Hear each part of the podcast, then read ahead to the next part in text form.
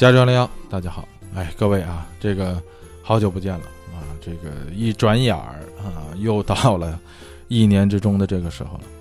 咱们这个二零一八呀，剩给咱们的时间，那基本上现在已经可以快一只手就数得过来了。哎，咱们总在开篇说啊，说时间过得快，有些朋友说都快听烦了，烦死了啊！是，可是你想啊，的确是这样。你说千变万变。唯有那么几件事不变，时间就是其中之一啊！一天只有二十四个小时，一年只有三百六十五天。你看，基本上就是这样啊！这个所有的人都是这样，是吧？活一天少一天，吃一顿少一顿。咱们这么说不是为了让大家听着啊，这那什么，而是说呀，这个要认真对待自己的每一天，就像比尔·莫瑞演的那部电影啊，叫做《土拨鼠日》一样。我相信大家很多都看过。呃，如果给你一个机会，让你的一天啊，某一天能够重来，你会发现你实际上错过了很多很多精彩的东西、美好的东西。即便在这之前啊，你认为这一天将是你一生中最糟糕的二十四个小时，所以你认真对待这个时间，时间回报给你的往往是一份 surprise，而这份惊喜未必，就是那那些那些人所说的这个金钱啊，因为这个世界上有很多比金钱更重要的东西，比方说。爱情，而说到这个爱情啊，我就发现最近好像失恋的人挺多的，总有朋友在这个评论区里，咱们的评论区里啊，留言说自己失恋了，或者是怎么样。这不知道的人，如果第一次听咱们节目，偶尔看一下评论的话，可能估计会认为咱们这是一个深夜情感类的节目。记得小时候啊，我听那个半导体的那那个时候，哎，只要是我待过的城市，我就发现啊，每到半夜，无论是哪个城市啊，啊。都有两类节目，一个是生殖保健类的，另一类就是这个深夜情感类的啊。这两种节目有一个共同的特点，就是没毛病也能给你听出毛病来啊。再一个就是两个节目呀，啊，都得有一个这个深沉中带着一丝甜的声音啊，这样的主持人来主持啊。比方说，今天我为您请的嘉宾是我市第四人民医院的男性专科主任胡主任，胡主任你好啊，或者是又到了每天这个时间，今天的你还好吗？我是主持人胡诌，夜深人静的夜晚，让闲着没事的我陪伴孤独的你，因为我们都是夜归人啊，大概都是这样。那一个呢是能给你听出生理问题来，另一个呢是能给你听出心理问题来。但是关于爱情这个永恒的话题啊，啊，我也想说一一两句啊。这个因为我觉得这个感情或者说爱情，它是一种你情我愿的事情啊。首先来说，它是没有公平或不公平的。我更多的是相信，呃，人的内在，这个大家也都，呃，这个之前听咱们节目也都知道。我更多的相信，人的内在是很难通过外因而改变的。所以，我我觉得，就是绝大多数的感情，在一开始的一瞬间，其实就已经确定了最终的结果了。就像咱们在聊拉斯维加斯的时候说到的那个老虎机啊，在你拉下拉杆的那一刹那，就定下了一个决定结果的。随机数，啊，后面你看到那个老虎机上那些色彩斑斓的转轮也好啊，动画也好，都只是吸引你去参与的一个过程。所以无论这个结局有多么的惨，还是多么的美好，都归功于一开始的那种你情我愿去拉下那个拉杆。嗯，但咱们在这里所说的这个打这个比喻，并不是说劝失恋的朋友们要愿赌服输啊，因为爱情并不是赌博。我举这个例子，而是说。在一开始的时候，要找对一个人，而这个所谓找对一个人，并不是说啊，这个像很多人所说的说找对一个适合自己的人，因为有两个原因。第一个呢，咱们刚才说过了，这个人是很难通过外因所改变的。两个人在一起，你就是他的外因啊，你很难去改变一个人。呃，另一个呢，就是说。你找对一个人，或者说找到一个适合自己的人，你首先得知道自己是谁，你才能知道什么样的人适合你。所以很多人是很难读懂自己的。所以，与其去判断对方能不能适合你，不如去判断你能不能够适应对方。所以说，怎么做选择，怎么做抉择，这往往是一个关键。但是说到这，肯定会有朋友说：“说，哎呀，你是说的很简单，但现实生活中是，我连恋人都没有啊，那我怎么做选择，怎么做抉择呢？”这话听着似乎是很无奈，但实际上，我觉得这是一个当今人们啊，或者说年轻人在谈恋爱时候的一个误区，就是把恋爱当成了恋爱来谈。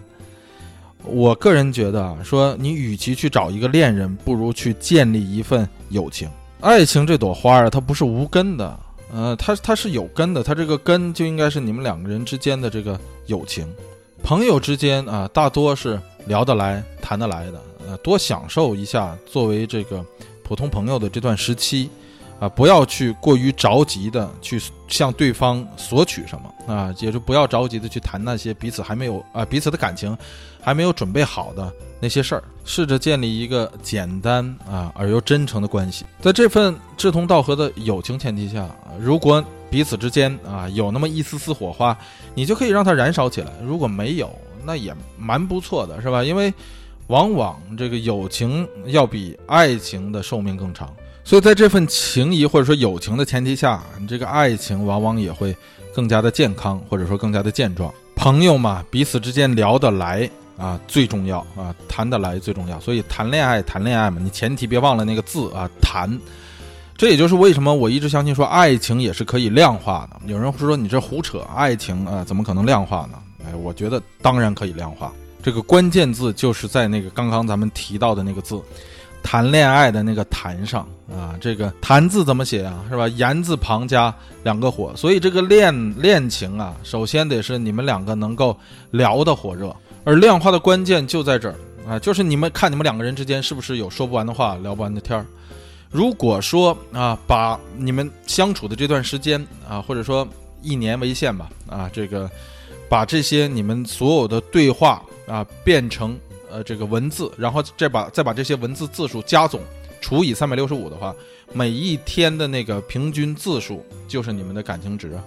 这个字数越高，说明你感情越好。吵架也算呢啊！如果你们说能吵架连着吵三百六十五天，那说明你们感情也很好啊，是吧？连着吵一年都不分手，那说明你这是相爱相杀啊，爱情中的一朵奇葩呀。如果有那么一种机器，或者说那么一种软件，能够把两个人之间的对话全部以文字形式记录下来啊，再以合适的这个模型进行这个聚类分析啊，或者说汇总啊、整理啊，把你们的这个聊天的内容分类的话，那么这也是一种大数据啊，能够看出来你们的这个感情的基础在哪个领域啊，或者说哪个方向上。如果真能做到这样的话，那就好了，那真就是一种这个。对感情上的量化啊，甚至是咱们刚才所说的这个爱情大数据，或者是感情大数据，到季末还能出一个啊，你们两人之间的这种你和他的这个感情报告，看看你们这段时间的走势是吧？感情指标是上升了还是下降了？甚至还可能对你们的感情做出预判或者说是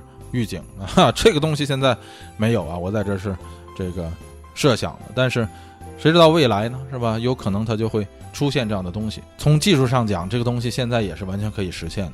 当然啦，咱们现在说了这么多关于感情的事儿，但是这个说起来是很容易的啊，真正做起来还是要靠一定的缘分的。无论是交朋友，还是到了最后谈恋爱的那个阶段，都要靠一些呃一些这个运气啊，都不是说那种靠个人努力就能够完成的事儿。每个人所能掌握的也就只有自己而已，有的时候连自己都掌握不了，是吧？所以。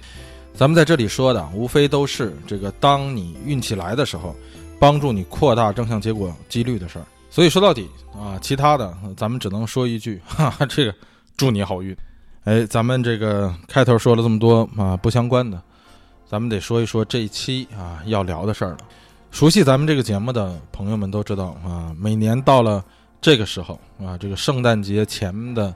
一两天啊，也就是咱们一年一度的年终啊总结报告与回顾了啊！恭喜你答对了，哈，咱们这一期呢也不例外啊，所以就请大家跟我一起，咱们回顾一下二零一八啊，这就是这一期《朝花夕拾》二零一八的这个世界。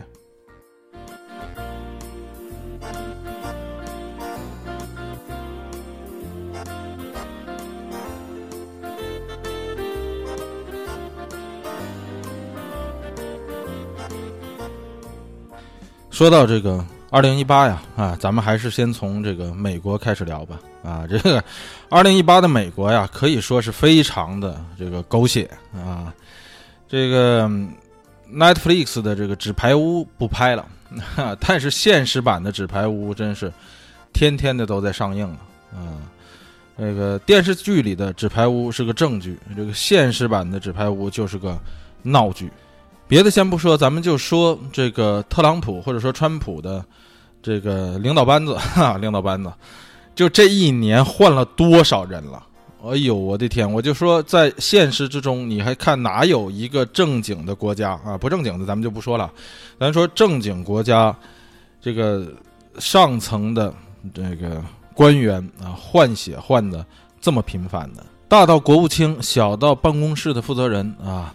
就没有一个没被换过的啊！这个，呃，政府官员的高层的离职率啊之高，简直就是难以想象啊！就别说一个国家这样，就算是一个公司，如果是上层的离职率到了这个份上的话，这个公司也快完蛋了。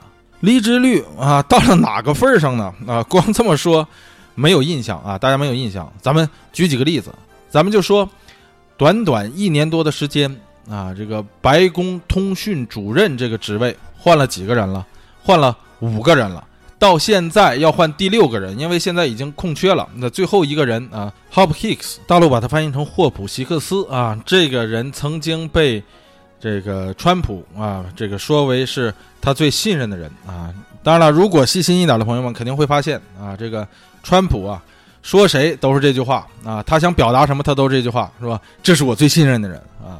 你真是如果信任一个人，你不会这么说的，更不会把这个称谓啊给 N 多人。如果现实中有人哎跟你说，哥们儿，你是我最信任的人啊，你放心，你绝对不是。哎哎，说回来，这是白宫通信主任啊，这短短一年多的时间换了五个了，马上要换第六个了。再看。退伍军人事务部部长换了几个了？换了四个了。再看国家安全顾问也是换了四个了啊！这第四个刚刚上来。卫生公共服务部部长这么重要的职位也是啊，这换了第四个了。再说一个，这个喜欢看美剧的朋友们常常能听到的是吧？国土安全部，哈，国土安全部部长也是一年多换了仨了。再看啊，看过纸牌屋的都知道这个角色叫做 Chief of Staff 啊。咱咱们中文有的时候把它翻译成参谋长，有的时候把它翻译成幕僚长啊，无所谓啊，这个大家知道这个意义就行啊。Chief of Staff，幕僚长也好啊，参谋长也好多重要的职位啊，是吧？一年多啊，换了仨了，前面俩啊都被开除了，少数的都不用说了。这个白宫新闻发言人换了俩啊，这个经济顾问换了俩，CIA 的啊局长换了俩，这个国务卿啊也一样换了第二个了。大家知道，咱们在这里提及的还只不过就只是部门的领导，或者说这个部门的行政长官。咱们相信啊，说但凡有一点工作经验的人都应该有这样的感受，就是当每一个部门啊的大领导啊，或者说这个行政长官换人的时候，都会带来和带走一批忠实于啊属于自己的人，也就是他们自己的核心团队啊，或者说是这个部门行政长官的。幕僚们，所以每一次部门的长官或者说部门的最高领导人换人，相当于就是在给这个部门换一次血。当然了，你偶尔给这个部门换一次血，或者说给一个政府换一次血，这是好事啊。美国政府再怎么样，你八年都是要换一次血的。但是什么样的业务啊，或者是什么样的运营，经得起你两年换四五次血的？还要不要干工作了啊？就是换办公桌、收拾抽匣都不够啊！你就说这个 Netflix 的编剧在。这这天马行空，再能编能造，他能编出来说美国的这么高层的部门的官员在一年多的时间里头，哈，这么换人的吗？编不出来呀，太狗血了啊！你编出来，你演到电视剧上都没人信，都没人看，都得被人骂，都得说你编的东西简直就是神剧啊！这现实中根本不可能出现的东西，可是他在现实中就出现了。再一个，我想说的事儿是，咱们举一个例子，或者说一个问题来问一下大家，咱们来感受一下。现在啊，谁或者说还有多少人啊，能够知道说当今美国的国务卿是谁，叫什么名，长什么样？我相信啊，十别说十有八九，我 我相信一百个里头啊，有九十九个都不知道美国的国务卿现在是谁。为什么？你想想在。呃，这个克林顿时代，大家知道还有个奥尔布莱特啊，在小布什时代，呃，大家还知道说有个赖斯，在这个奥巴马时代，大家都知道说有这个希拉里和克里都当过国务卿。可到了特朗普时代，谁还能知道说美国今天的国务卿是谁，长什么样，叫什么名，干过什么事儿，说过什么话？为什么会这样？曾经呃这么重要的一个职位啊，美国的国务卿相当于咱们的。呃，中国的总理加外交部长这么一个职位，说这么重要的一个职位，在当今就跟个影子一样，有他没他都一样。为什么？因为这个职位根本就插不上话，帮不上忙，干不了事儿。这个你你作为这个国务卿，你负责外交事务的话，你没等跟人家这个国外的这个领导人搭上话呢，你们家总统就直接发个推特把人骂一通，或者是在那块叽里哇啦来一通，你说你这工作怎么干？你还用干吗？这国与国之间的外交工作是需要智慧的啊，是需要这个斡旋与搭桥的。你这面桥刚费尽心思建好哈，那面一个推特把这桥拆了。但凡有点自尊心啊，有点尊严的人都干不下去的。说白了，这就叫越权。啊，再说的狠一点，这叫专权。所以我不说吗？啊，你要真信任一个人，你应该把这份工作交给专业的人去干，不是在这里越俎代庖。更何况你越俎代庖做出来那个菜，哈，色香味儿那真是难看、难闻、难吃。所以在这种情况下，这些部长们每一个人想履行点自己的职务都干不大好啊。所有的人最后都变成了一个职能，什么呀？灭火啊！所有的人都是灭火部长。你看这个川普这哥们干的这事儿啊，咱们就先说关税问题。关税的事儿，咱们在之前某一期的开头咱们聊过了啊。这个很大的一个原因就是美国国内税改留下了一个非常巨大的坑。税改之前财政就赤字啊，就那本来就有坑啊。你税改之后，从富人那少收少收的这个税，留下的那个坑就更大了。虽然你名义上说，你说这个富人拿了钱，公司企业拿了钱，他会再创造就业，然后把这个坑通过啊这个就业的形式给他填平。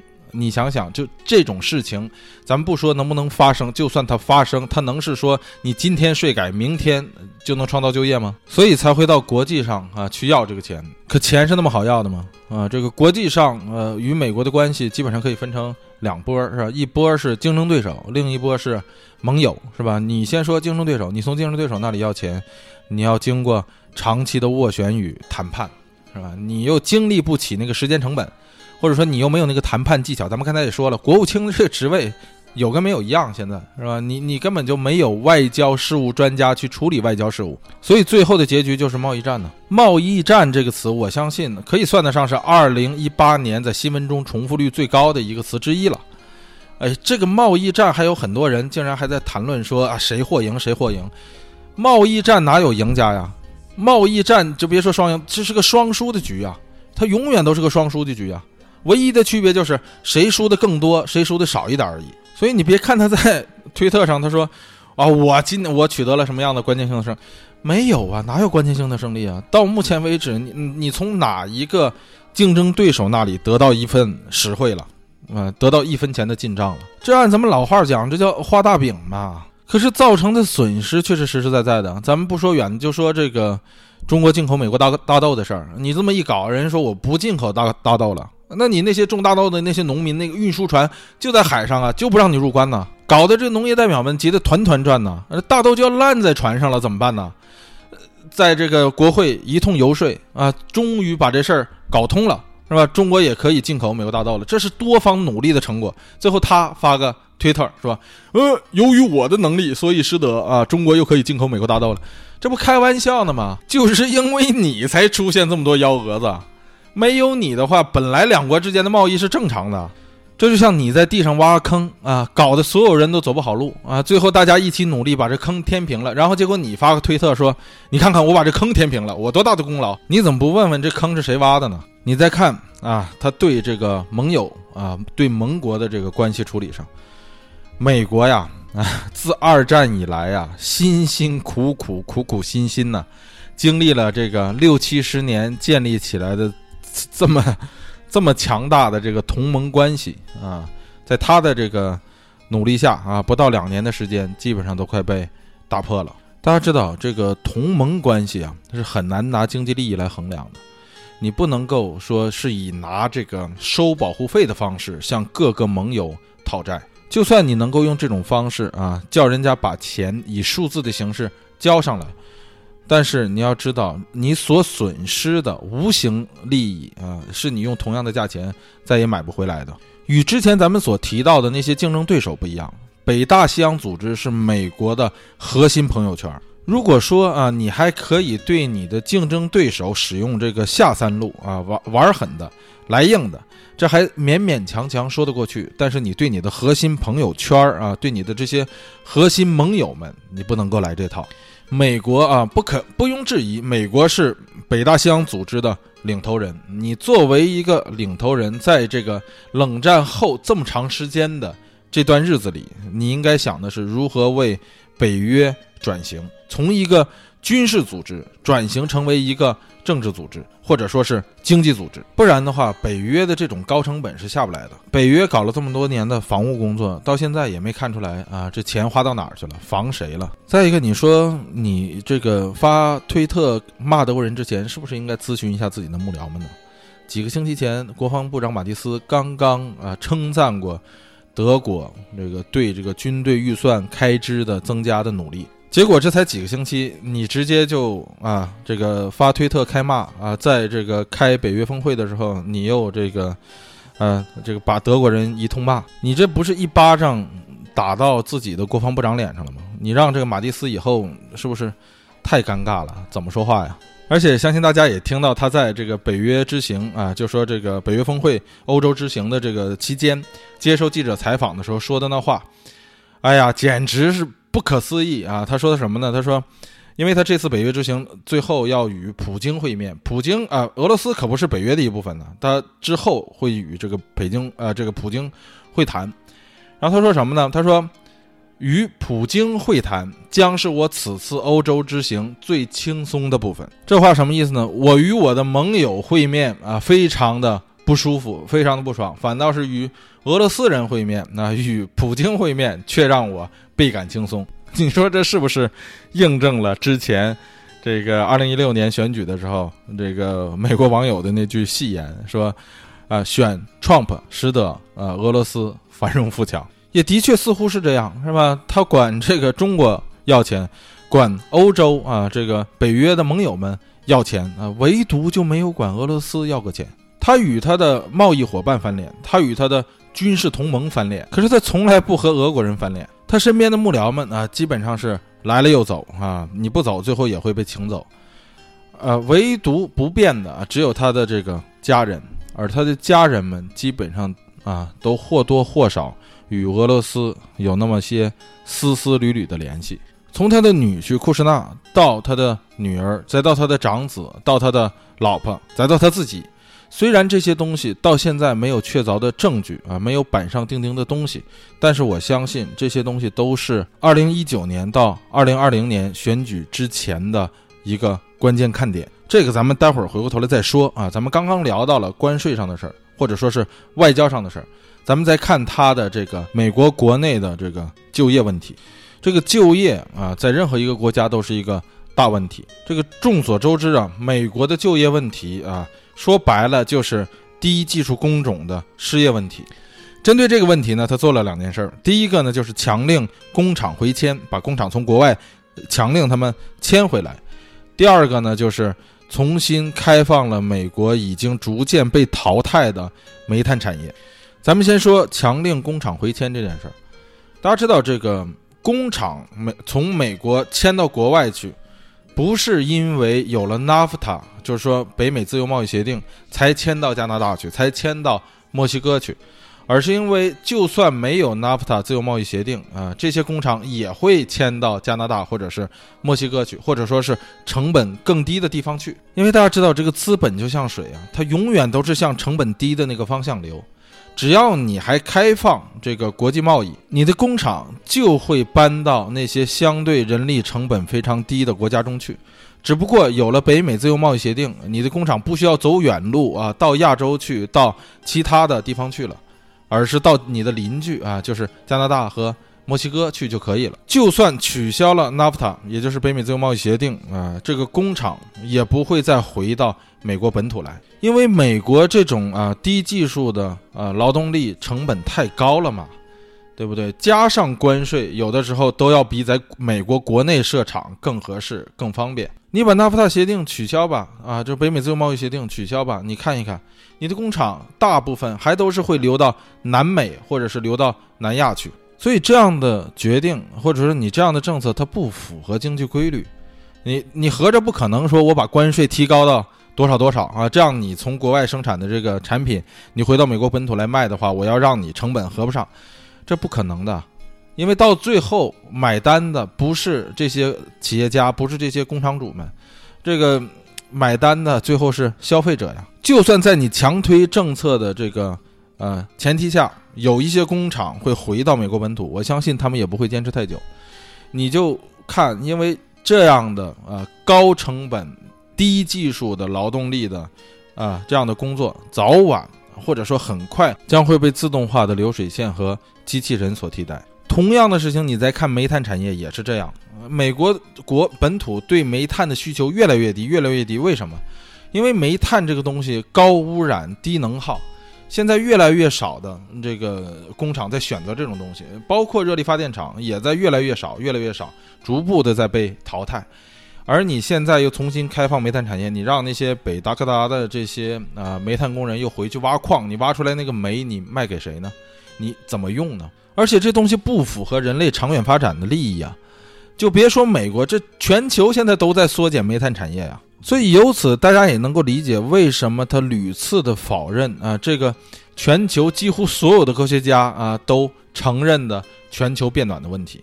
因为只有否认啊这个温室气体排放造成全球变暖这样的事实，才能够为他重新开放煤矿找到这个立足点。工厂回迁啊，开放煤矿这两个解决方案，那可以这么说，这都属于头痛医头，脚痛医脚，却从来没有想过从根儿上治理这个问题啊。那就是说，你针对这些低技术、高成本的劳动力们，你应该做有必要的这个职业再培训。说的再深入一点，就是你要加强这个美国的公立教育体系啊，多往教育上投点资吧，啊，多投投钱吧。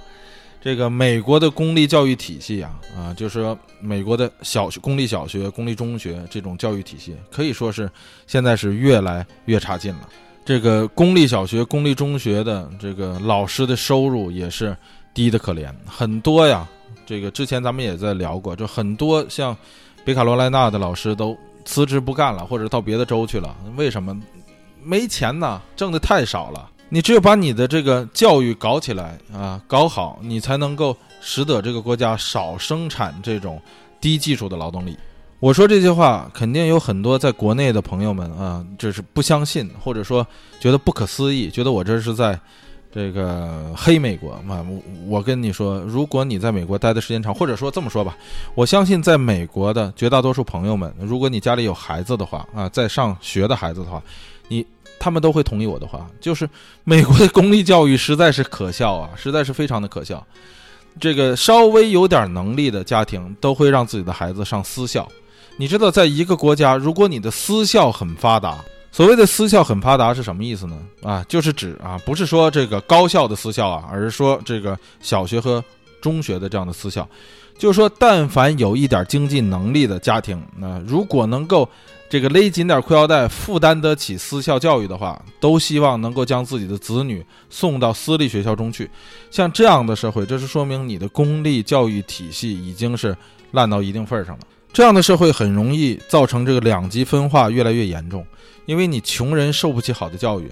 穷人的孩子受不起好的教育，长大以后再成为穷人的几率就会很大。这样，这些啊低技术、低收入的劳动者的后代们长大之后，还可能再次会变成低技术、低收入的劳动者。所以，这个国家如果投资教育的话，啊，这才是真正有利于这些劳动者的事儿，有利于那些中西部和和这个北部这些低收入选民，也就是这个特朗普的主要支持者们的事儿。可是呢？这个特朗普上台以后啊，对教育经费的却是一缩再缩，一减再减。最新的教育经费又比之前低了百分之五点三，这简直不可思议啊！美国的教育经费竟然不是在逐年提高，而是在逐年递减。大家知道这个低了百分之五点三意味着什么吗？意味着有多少公立学校的教师要失业，有多少学校的设备无法更新。每次一说到教育啊，特朗普的政府就拿不出钱来。可是你看看，一说到建墙啊，可来神了，是吧？可有劲儿了，可想着说我要花五十七个亿啊，把墨西哥边境的这个墙先建起来。一开始啊，说我找墨西哥人要啊，我会让墨西哥总统掏钱啊来干这件事儿。墨西哥总统说：“你给我死去！”结果弄得啊，这国会吵的是不可开交啊，因为建墙这件事儿，竟然美国政府快要关门了。咱们既然说到这个建墙，咱们就来聊一聊这个啊，关于他的这个移民政策。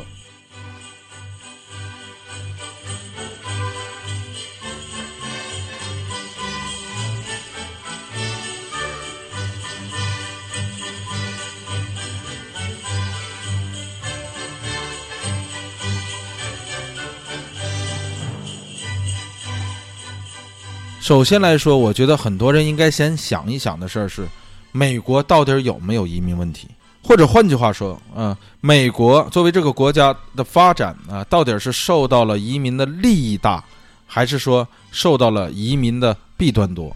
这个问题，我觉得根本就不需要讨论啊。可以肯定的说，美国从移民身上得到的利益要远远远远远远大于移民所带来的问题。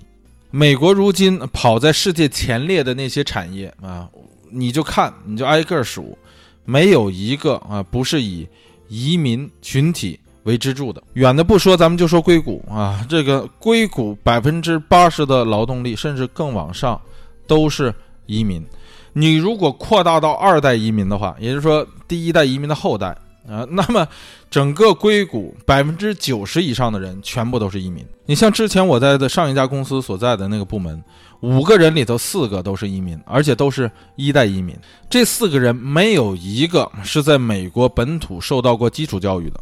很多人呢，包括美国的这个低收入群体，总是觉得说这些大公司雇佣外国人的这个一个主要动机，是因为外国人的这个要的这个价码低，或者说成本低。其实根本不是这样啊，因为一个公司啊，它要需要一份这个需要一个人才的时候，往往是几个公司在竞争啊，反倒是把这个价码抬高了。而且雇佣外国人，你要为他的工签手续、为他的移民手续付律师费的啊，你这个费用本身也是很高的。所以，雇佣外国人的成本基本上来说，要比雇佣一个本国人的成本要高。那为什么大公司要雇这这么多外国人呢？那还不是因为你本国人人才不够嘛？你跟不上嘛？你那个基础教育太差嘛？但是美国教育有一点好啊，那就是高等教育好啊。高等教育为什么好？高等教育收费呀，高等教育那个学费很贵呀，所以高等教育一直很好。高等教育好，但是人才供不上怎么办？他用这个托福啊、GRE 这种啊，这个他叫做。他国基础人才收割机啊！我通过这种收割机，我把其他国家那些尖子生啊、那些优秀人才收割过来啊，我我直接为我所用啊，到我的大学里来读书啊，毕业以后为我的那些大公司啊，为我的那些新兴产业提供人才啊，甚至这些移民们还有很多啊自己创业啊，造就了那些大公司，使得这个美国的劳动市场啊，呃，这个增加了很大的容量。正是因为这些移民啊，造就了美国新兴产业的繁荣。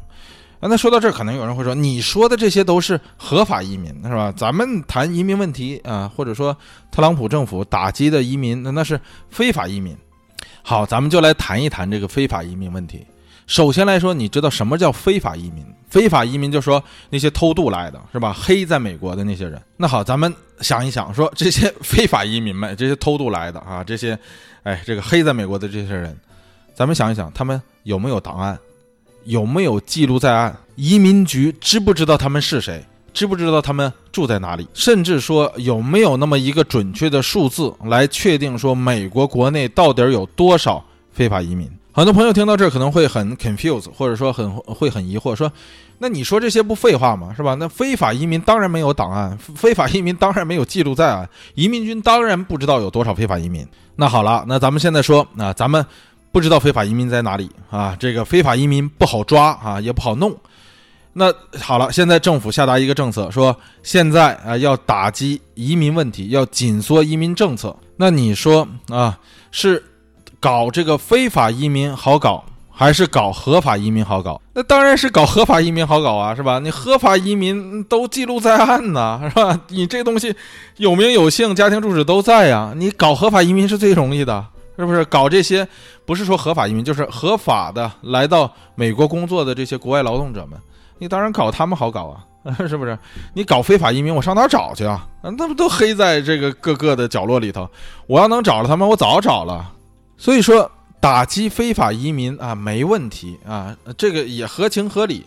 但是这样做有一个非常非常大的副作用啊，那就是非法移民很难打，合法移民最好搞，是吧？打不到非法移民的时候，你合法移民就会成为替罪羊。所以政治上啊，最怕这种啊，这种像整风运动这样的事儿，搞什么东西都是一阵风啊，为了冲指标。比方说咱们之前啊所熟悉的国内发生那种严打，动不动就严打，动不动就严打，下达指标，哪那么好搞啊？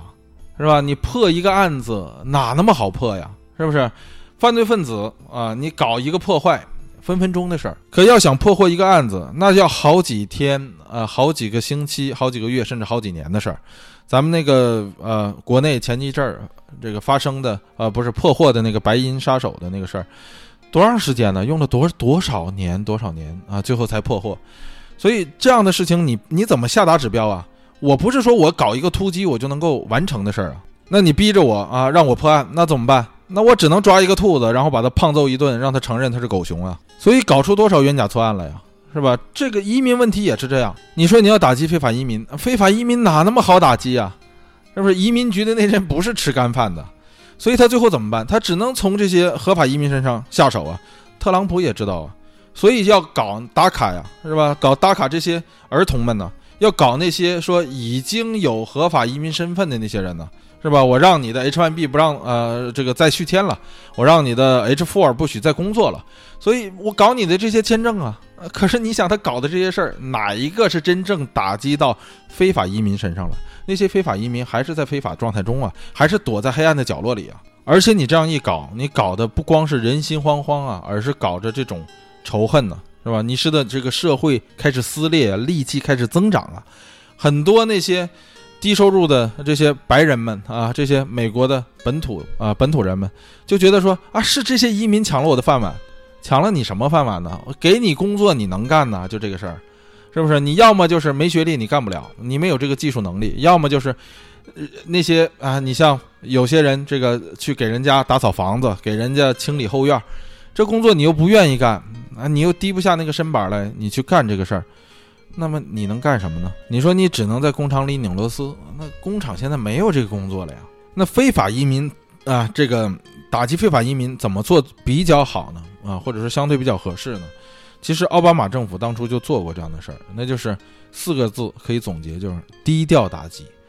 这个奥巴马政府其实驱逐了很多啊这个非法移民，但是你看在报纸上、在报端上见到的这样的新闻并不多。而与此同时呢，它加大了合法移民的入口啊，那就是咱们刚才所说的，它给 H1B 的这个呃伴侣啊，就是 H4 签证、H4 签证工作机会。这样低调打击呢，不会增加社会的戾气。而另一方面，你扩大这个合法移民的这个入口，这是件好事嘛？比方说 H 啊，就是 H4，就是 H4 签证的这个事儿，你就是一个好事啊，因为高科技人才的伴侣基本上也都是高科技人才。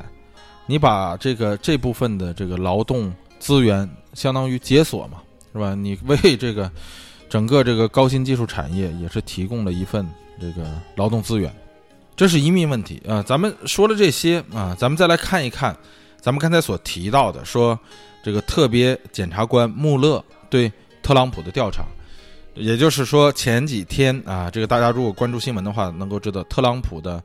这个或者说川普的前私人律师科恩啊，被判入狱三年，罪名除了啊这个非法的财务行为之外啊，这个还有说在大选时期向这个两名曾经与川普有这个不良啊或者说不当行为的这个女士支付这个封口费。这个川普的啊这个前律师科恩也曾经是被川普啊称作最。他最值得信任的人，哈，现在被判入狱三年。而在他这个认罪的时候，呃，他说过，他曾经就是这个科恩呢，认罪的时候，他就说，他说自己后悔啊，曾经自己就是愚忠啊，无知的愚忠。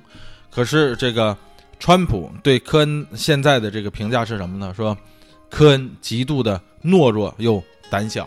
同时指出啊啊，他的这个曾经最信任的人啊，现在说的所有的话全部都是谎话，而科恩并不是被特别检察官穆勒啊拿下的第一个啊特朗普身边的人啊。早在二零一七年，美国的前国家安全顾问啊麦克弗林就已经向这个法庭认罪，也是科恩调查的这个案子。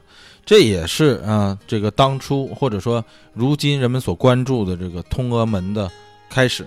事后啊，这个川普在接受采访的时候，他说他并没有把此事放在心上啊，说他们所招供的这些事情都是无关紧要的事情。可如果真的是无关紧要的事情啊，这个川普就不会在去年六月曾经下令撤换啊这个领导通俄门调查的特别检察官罗伯特穆勒。但最终啊，这一决定啊没有执行，因为白宫的律师啊跟特朗普说，宁可辞职也不会执行这个命令。呃，无独有偶，其实，在也是在二零一七年的时候啊，前联邦调查局长詹姆斯科米啊就曾经表示过，说特朗普在他就职之前啊就职之后就要求科米宣誓效忠于啊自己。并怂恿他放弃对特朗普的，也就是川普的前国家安全顾问麦克弗林的调查。啊，事后麦克弗林招供了，虽然并不是向科米招供，因为科米已经被这个川普辞退了，而是对这个特别检察官穆勒招供。这也证实了科米的判断是正确的。所以很多人啊，现在在讨论说，这个川普有没有可能被？弹劾啊，这个不是没有可能的，因为就他现在的这两件事情来说，启动弹劾程序不是没有可能的。这个启动弹劾程序需要有二十位共和党参议员啊参，就是这个参与到其他的四十七位这个民主党的参议员一边，才能够达到说启动对这个川普有重罪所需的三分之二的多数票的情况下，才能启动这个程序。所以到现在来看，是我个人就这个报道也称啊，说是不值得啊去这样做的，因为现在所掌握的这个证据和这两项这个特朗普身边人所招供的这个罪行来说啊，并不能够足以争取到那二十位共和党参议员啊，或者说有效票数，并且即便是启动了这个弹劾程序，这些罪名也不够大，也不够明显。说白了就是。时机未到，还要再等待更大、更有力的证据。因为弹劾程序一旦启动啊，就应该有十拿九稳的这个把握将总统拿下。不然的话，嗯，你这种东西如果一旦弹劾失败，你反倒是为他的这个竞选连任提供了一个强有力的借口。所以，这个所谓的强有力的证据，或者说有没有更大的证据得以披露，这件事情可以说的是明年，也就是二零一九年的一个。非常重要的看点，即便不能够启动弹劾程序，或者说即便这个弹劾的这件事情不能够成功，那么在特朗普这个或者说川普下台之后，因为他在台上的时候，他在总统这个座位上的时候，他是有这个赦免权的，啊，他是不会被司法程序起诉的，除了这个弹劾程序之外，啊，他不会被其他的司法程序所起诉的。但是当他从这个总统的座位上下来之后，也就没有这样的光环所保护了。就如同啊，当初这个台湾的陈水扁一样啊，你该有罪的地方还是会被判判作有罪啊，该入狱还是要入狱的。也正是因为如此，有这样的政治风险，所以大家其实现在如果看新闻的话，你能够看到，就是这个呃，这个副总统啊，美国的现在的副总统彭斯在刻意的与特朗普啊保持一定的距离，就包括像上次这个啊，川普与这个民主党领导人。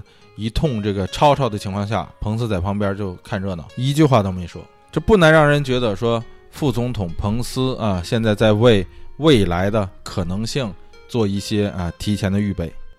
可以这么说吧，我觉得像这个川普上台到目前为止已经将近两年的时间了，他所做的一系列的这个事情啊，基本上我觉得是破坏了。我不敢说别人，但是至少是破坏了。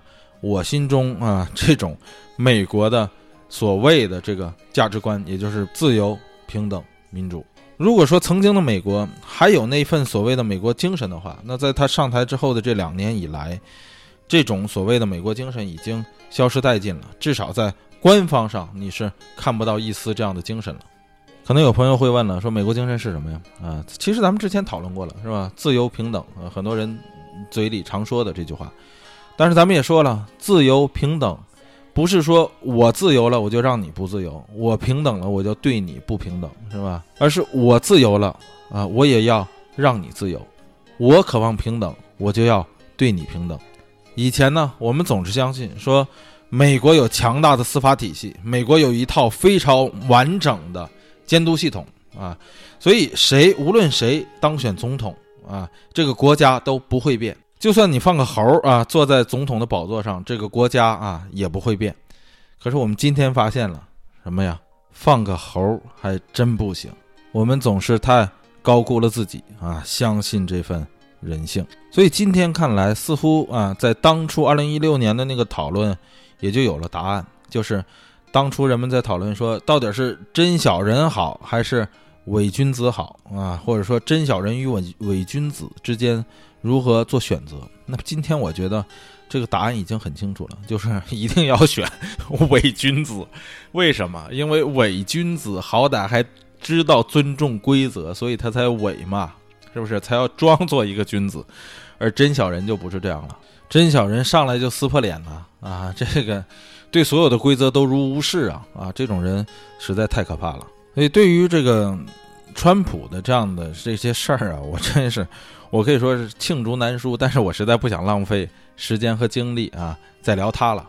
但是咱们来说一下啊，这个聊了这么多，肯定避免不了很多。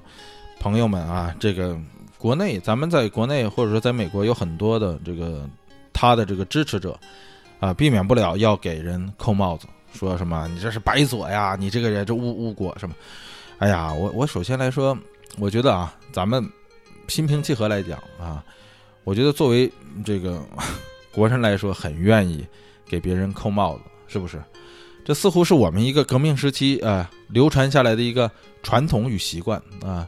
我们看谁不顺眼的时候，就给谁扣个帽子啊，打个标签儿，要予以全面的否认啊。比方说这个所谓的什么“白左”，我总感觉呀，今天啊称呼别人啊给别人起外号的这个称呼别人叫“白左”的这些人啊，与当初啊那十年动乱时期指着别人鼻子骂臭知识分子、右派的那些人，怎么那么像呢？说到这儿，咱们别迷惑啊，这个国内的右就是国外的左。所以咱们不要总给别人扣帽子，是吧？有事儿说事儿，说到底，这还是咱们去年所讨论过的那个，就是保守与变革，或者说啊，保守与先进啊，两者之间的矛盾。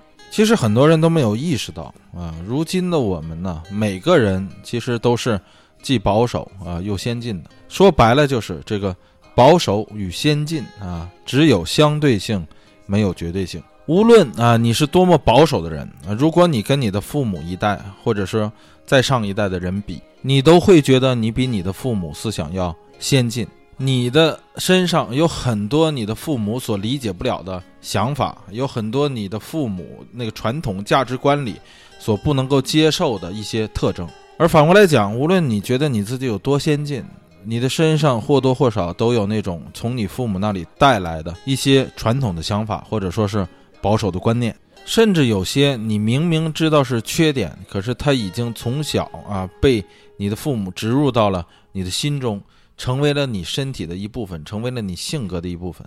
你想改你也改不了了。所以久而久之，你似乎还会对这些啊本来应该是缺点的部分产生了一些小小的骄傲啊，觉得这是你性格的组成部分。等你有了孩子之后啊，有了下一代之后，你希望把你身上所有的东西都传给你的孩子，呃，把你身上的所有的优点传给你的孩子。你不希望把自己身上的缺点也传染给他，啊，哪怕你觉得骄傲的那一部分。等你的孩子长大了，他就变成了当初的你。你会发现他身上又有很多的东西是你所接受不了的，他所聊的，他所想的一些事情是你所无法理解的。而此时此刻的你，成了他眼中的保守派。所以，人类的社会就是这样不断向前推进的。经过了 N 代人的努力，我们当今的社会才出现了男女平等的思想啊，才出现了为这个 LGBT 群体啊平权的呼声。所以啊啊，划分开讲啊，无论你有多保守，你都要知道，你相对你的上一代人来说，你是先进的。无论你有多先进，你也要知道这个先进思想的一个。很大的前提就是要有它的包容性，而这些包容性里就应该包括对那些保守派所持的保守思想的包容。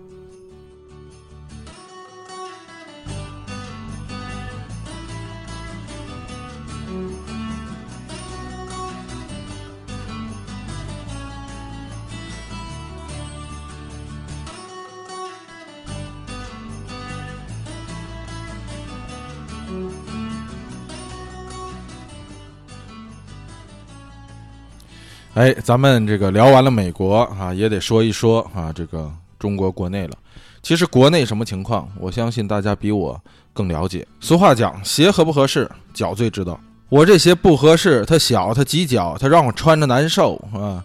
你再跟我说一千遍、一万遍这鞋有多好，你再跟我说一千遍、一万遍我应该感觉多舒服，那都没用。大家都是现实生活中穿着鞋的人啊，咱们相信说每个人都能够感受得到。自己的脚舒不舒服和这双鞋难不难受？咱们相信每个人都不需要别人来告诉自己说你的脚很舒服。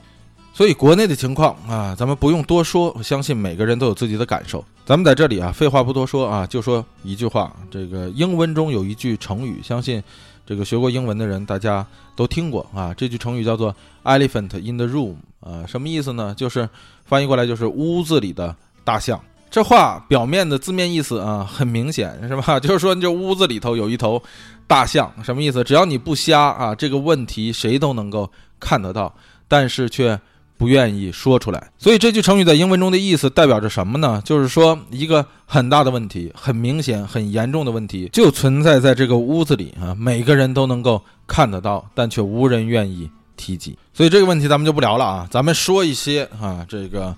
其他的边边角角的事儿，首先咱们来说一下这个互联网啊，国内的互联网发展啊，可以用啊两一个词啊两个字来形容，那就是猛烈，不是快速，而是猛烈啊，就像那个大风袭来的时候啊，很吹的是很快，但是它过后你会发现一地的渣子，把所有东西都吹得东倒西歪。你像我这出来的时间啊，也不算短了。每个人都在提及说国内互联网发展的迅速啊，发展的有多么多么的快。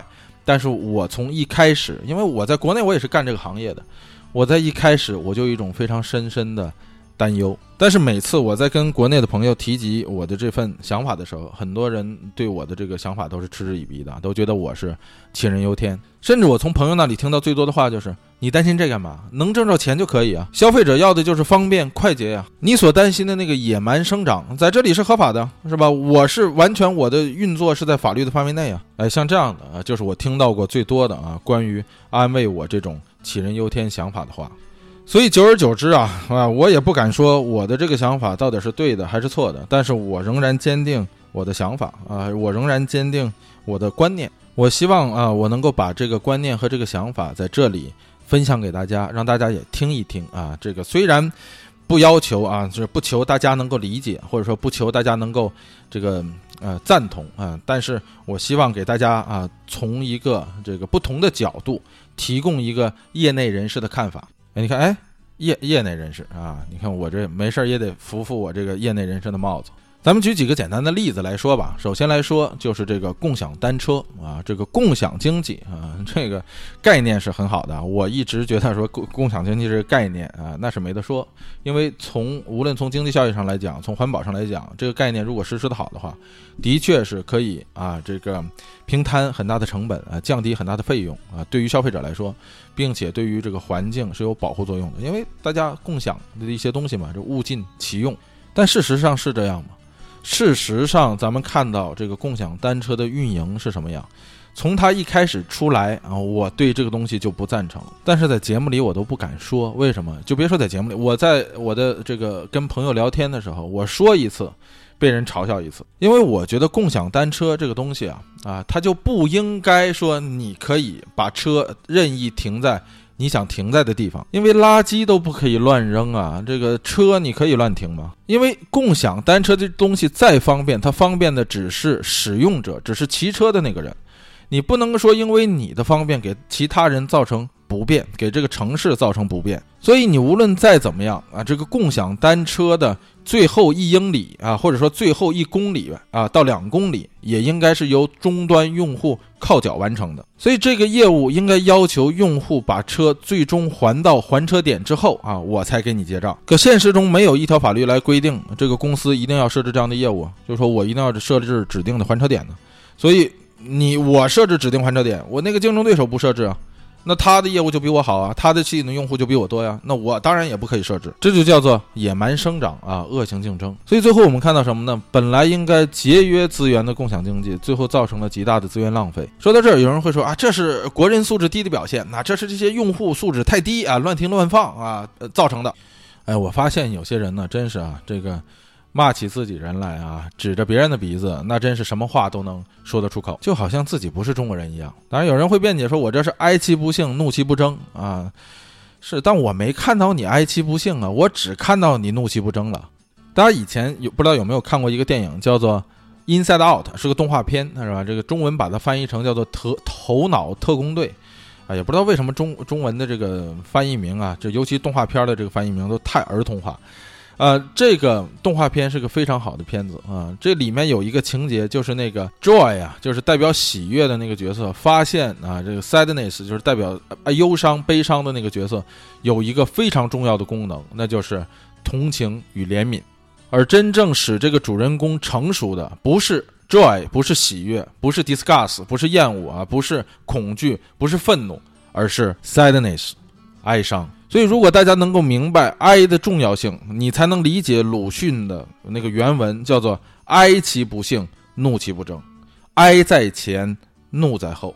所以我特别不喜欢看到的就是，当每次出现一些新闻的时候啊，就有很多人蹦着高的啊，蹦着高的去指责别人啊，去指责自自己的同胞啊，甚至有些人对国外的那些啊媒体或者说是影视作品中带有明显种族主义色彩的。啊，那些对中国人的恶意的嘲讽啊，还竟然有中国人拍手叫好，我就在想，你这不是 啊？你让我怎么说呢？善意的提醒和恶意的讽刺，或者说恶意的侮辱啊，这两者之间难道分不清楚吗？是吧？你善意的提醒。你应该虚心接受，但是恶意的侮辱啊，恶意的讽刺啊，你还要拍手叫好，你这是受虐症啊啊，这受虐狂的表现呢？那你和那些啊，这个鲁迅笔下的所描写的啊，这个看着自己的同胞被日本人杀头，还在旁边拍手叫好起哄的这些留着辫子的大清子民们，还有什么区别呢？而另一方面呢，是啊，这个有些人看着别人犯错了啊，第一反应就是什么呢？恨不得往那个道德的制高点上攀爬，疯狂地发挥着啊，那个咱们刚才所提到的，愿意给别人扣帽子的那个革命传统啊，什么没素质啊、巨婴啊、什么丑陋的中国人呢？哎呦，我说行啊，先先歇一歇，是吧？你先把你的那个怒啊压一压啊，控制一下。把你脑袋中的那个小红人儿啊，你先你先 抓着他的胳膊啊，你你揪住他。如果你想让这个世界变得更好，如果你想让别人接受你的观点，那么你先发挥一下脑子里头的那个小蓝人儿 哈，sadness 那个 I 的作用。所以话说回来啊，可以说咱们国人的素质是在一个起步阶段啊，相对来说啊是不高。但是同样的事情，你把它放到国外，它也好不了。如果你让啊共享单车这样的事情在纽约的街头乱停乱放的话啊，最终的结局和中国是一样的。这就是为什么在这边啊，这个单车租赁业务发展了这么长时间，也没有出现像共享单车这样的东西。到现在，无论是像共享单车，还是共享那个 smart 那种。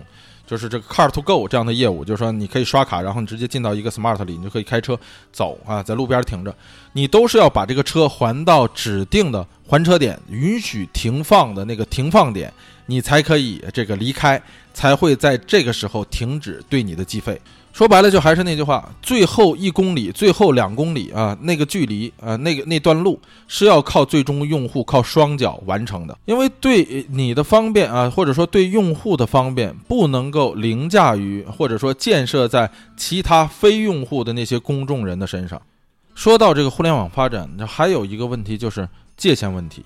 这个所谓的界限这个概念，其实和咱们刚才聊到的这个共共享单车的这个事儿也差不多，就是什么事儿你能做，什么事儿你不能做。这个界限模糊的问题，并不是啊互联网发展带来的，而是在国内早已有之。这个最常见的一个界限问题就是公私不分这公私不分呢啊，相当于是我们的这个传统之一。哎，但是互联网的发展呢，助长加深了这个传统。比方咱们说微信啊，微信这个聊天软件或者说社交软件，是不是应该属于私人空间？可是咱们开开看一下啊，是不是每个人的微信里啊，工作的啊，这没上班的咱们就不说了，是不是每个人的微信里都有那么几个关于工作的工作群？这些工作群啊，在名义上啊，这打着这个叫做沟通方便、提高工作效率的这样的名号啊，或者说旗号，但是是不是在实际生活中打扰了你的私人生活？换句话讲，就是说，工作我应该有我工作所用的协作软件，是吧？有邮件啊，有一些会议系统，有工作用的即时通信软件。我在生活中，这个东西就是我私人的通讯工具，或者说是私人的社交空间。作为一个普通的劳动者，或者说是一个打工者啊，我是有权利在我的工作之余，享受一份只属于自己的安静的。我不应该在休息的时候，在我的私人工具上。受到打扰。如果说啊，我的工作要时刻待命的话啊，就是说，即便在我休息的时候，我也要时刻准备着啊，这个冲向我的工作岗位的话，那我应该有一个特殊的工具来提醒我，这就叫做专事专用。所以这就是为什么很多啊，咱们的朋友们不理解，说到今天已经二十一世纪了，已经二零一八年，马上就奔向二零一九年了，在。美国的医院里，那些外科手术医生啊，那些这个主麻醉师们啊，这些医生们啊，都还配备着一个在中国早就被淘汰了 N 多年的通信工具，那就是 BB 机。说到这个事儿非常有意思，我经常被人问到说，为什么在美国啊？你看美剧里也好，你看这个真正你去医院呃看病也好，你会发现那些医生在兜里都揣一个 BB 机，动不动那 BB 机就会响，然后医生都会拿出来看一眼，然后去回电话。很多人问说，为什么到了二十一世纪，这些人还在用 BB 机呢？啊，说你你发一个短信多方便呢？这份质疑啊，我能够理解，因为短信在通信内容上的确似乎是比 BB 机啊更便捷。因为短信嘛，发给你，你一看你就知道啊，大概对方是什么意思。可是 BB 机一响，你就只有个号码，是吧？你根本不知道对方找你干什么。但这事儿其实正是一个专事专用的一个非常显著的例子，就是说。我短信在响的时候，有可能是我私人的短信，有可能是是我的孩子给我发短信，有可能是我的老婆给我发短信，给我的我的先生给我发短信，是吧？那我可能不着急看这些东西。当我知道我这个手机上会有私人短信和公家短信混在一起的时候，短信一响，我就会很这个疑惑，是吧？很 confuse，就是有可能是我的老公告诉我说回家的路上买盒牛奶啊，我我的孩子告诉我说他今天要去同学家玩，同时呢，还有可能是哪个病人在急诊室大出血快不行了，就等着我去做手术。所以如果作为一个医生的话，把你的公与私两件事混在一起的时候，你就会很难受，你的日子过不消停。最简单的方法就是把这两件事分开。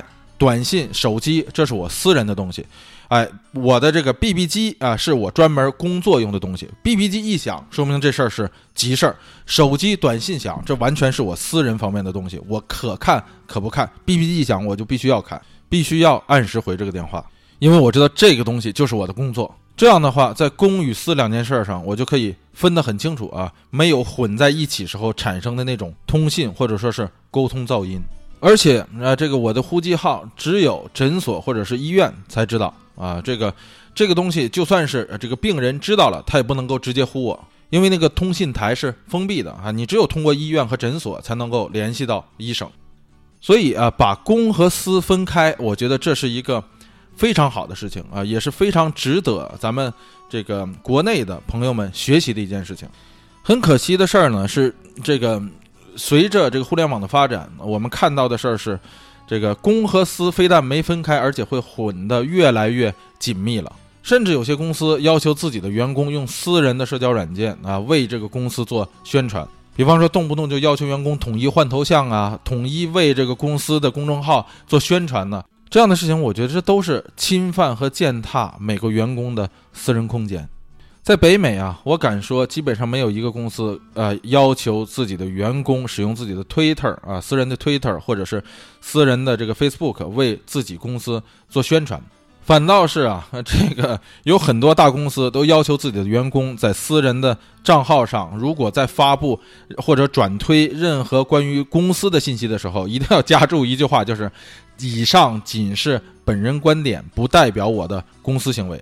所以这个不得不说啊，在国内啊，公与私的界限上还有很长很长的路要走。哎，这个国内的事儿啊，咱们就说到这里啊。其实国内大家也都知道，发生了很多很多的事儿啊。你这个，咱们用再大的篇幅再说它，也是说不尽道不完的。而这个其中的道理，相对来说都不是那么复杂，都比较简单。说的再多，也都需要大家去自己感受。同时，我也总感觉到啊，无论说的再多啊，对这个世界向更好的发展，似乎也没有多大的帮助。我也不希望咱们只是在这里图一时的口快啊，或者让大家听个痛快，听得高兴，这个没有任何的意义。反过头来，咱们再看一下说国际上发生的事儿啊，咱们就举两个例子吧啊，一个是法国啊最近发生的这个暴乱，法国这次发生的这个暴乱呢，时间其实不长啊，这个很快就发生了，现在基本上平息了。嗯，这个事儿啊，呃，你你细看非常有意思啊，它具有这个非常强的样本意义。这事儿起因其实也很简单啊，就是这个马克龙政府一直在涨油价、涨油价、涨油价啊，最后弄得这个民众有点负担不起了，是吧？这个很多人接受采访说，我看这个电视啊，就是这个采访一个巴黎的公交车司机啊，这司机说，我已我们全家已经三年没有出去度过假了。这事情的起因呢，就是在于这个油价上。那这个马克龙政府为什么在反复的这个涨油价呢？按他们的这个解释说呢，就是说他们希望通过这个上涨油价啊，能够使大家这个绿色出行啊，从而这个降低碳排放。那话是这么说，但是啊，这个就是说为什么具有一定的样本作用？就是说，你要是想让这个公众绿色出行，你不能光使用一个政策杠杆啊，来撬动整个全体国民。就是这油价，你这太简单暴力了，是吧？你得让大家能深得说绿色出行的实惠，大家才会选择绿色出行。所以这是在现实生活中就是这样，你不能说你的出发点是对的，所以你无论你的过程怎么做，你都是正确的，这是不可以的。所以你这么一搞，民众当然要闹了啊！首先是闹情绪，闹情绪，如果你不听我的，那我怎么办？那我就闹事儿呗。可是这个时候，作为法国政府来说，他们这个处理这件事情的。这个手段也很微妙。一开始民众开始这个请愿的时候啊，这个政府首先做的事儿是什么呀？默不作声，不予回应。你觉得这个法国政府这么做的话，呃，是不是在等民众自我平复呢？这是不可能的。那为什么不予回应呢？所以，如果按照这个思路你往下想的话，那就是政府啊在希望通过沉默，哎来。消减对方的耐心啊，消减对方的耐心是什么呢？不是说让你啊没有耐心了你就回家了，不是，是当你没有耐心的时候，这个你就会把事儿闹大。而当你一旦把事情闹大啊，从一个和平请愿升级成了一个暴力事件的话，那我政府就完全呃有理由啊以暴制暴的手段来控制你，并且与此同时啊，这个绝大多数的民众也会站在我政府的一边，因为你这一旦生成暴力事件的话。后打砸抢，你看那个街头焚烧啊，整个公共秩序全部乱了。这个时候，公众所想到的事情是什么？哎呀，赶快平息吧，这件事情是吧？你看我们的这个生活都已经乱成什么样子了，就因为这点事儿。所以我们看到说，这个法国的民众从一开始绝大多数开始支持黄衫啊，穿黄衫的这些人，变成了说反对他们。这就是为什么说啊，这件事情啊，或者说法国的这个暴乱，它具有一个非常典型的这个标本特征。而另一件事儿，咱们要说的是这个加拿大的这个大麻全面合法化。其实加拿大并不是第一个允许大麻啊合法化的国家啊，这个咱们之前聊过那么多次了，是吧？无论是在美国的这个加州啊、华盛顿呢、华盛顿州啊，还是华盛顿 D.C. 啊、科罗拉多呀，很多很多的州现在已经大麻就全面开放了。加拿大其实在这个方面属于步人后尘，它它不是这个开创大麻合法化。先河的国度，但是仍然引起了这个很大的这个忧虑啊，尤其是咱们这个华人朋友们，我有很多的朋友在加拿大，我们聊天的时候，呃，表达了说这个对这方面的这个忧虑。但这件事儿呢，就我来看，我觉得在加拿大这样的国家啊，就是大麻无论是全面的合法化，还是全面的。禁止，我觉得都是对的。因为首先来说啊，大麻咱们之前聊过很多次了啊，这个东西如果你不把它算成这个呃违禁品的话，那么它也仍然是毒品啊。这个毒品只不过叫做合法的毒品，和香烟一样啊。你能说香烟有益健康吗？它不一样。你吸香烟或者吸烟，它就是慢性吸毒。所以香烟它就是一个合法的毒品。但关于大麻合法化啊，这个公众啊，就是反持反对派的这些公众最大的一个担忧就是什么呢？就是，呃，比方说啊，抽烟你可以边开车边抽啊，你不会对他人的这个生命安全造成太大的威胁。但是这个大麻就不一样了，你不能够边开车边抽大麻呀，这样的话你会对对这个公共的交通啊，在公共的这个其他人的人身安全造成威胁，或者说你吸了大麻啊，你上街闹事儿怎么办呢？是吧？再一个就是啊，这个我的孩子我怎么教育啊？是吧？你现在大麻合法化了，孩子要是抽大麻的话，我怎么教育他呀？我觉得这些担忧啊都是合情合理的啊。但是作为一个国家来说，你这个允许了大麻的。这个在市场中的存在，或者说合法化，你可以从大麻的这个缉毒上，呃，省去很多的警力，可以从这个大麻的税务上收很多的这个大麻税，所以这个你省了警力，那你又这个收了钱，那你是不是应该把这些资源用在什么这个控制这个 DUI，就是这个毒驾或者是酒驾的这个上面，控制这个未成年人啊非成年人吸食大麻的这件事情上？就像咱们在聊俄勒冈的时候啊，这个从大麻那儿收来的税有很多用在什么上呢？用在戒除大麻上，用在这个防范这个青少年对这个吸食大麻的、吸食毒品的这个教育上。但是无论怎么样，我觉得对于这个大麻合法化这件事情，呃，其实公众也不用有那么大的这个恐慌。比方说啊，担心自己的子女吸食大麻。我觉得这个东西就像你担不担心你自己的子女抽烟喝酒一样。如果说你为人父母能够起到一个表率作用啊，能够对他们进行合理的家庭教育啊，让他们说能够理解说这个东西的危害是什么，你能够让他从小在心里树立起来这么一个规则，能够去合理的控制自己，那么他长大以后对这个东西的沾染也就几率也就小了很多。哎，但是这个咱们在这里还是说那句话，说的很轻松啊，但实际上，呃，对于家庭来讲，教育子女啊，那仍然是对为人父母在当今社会的一项重大的挑战。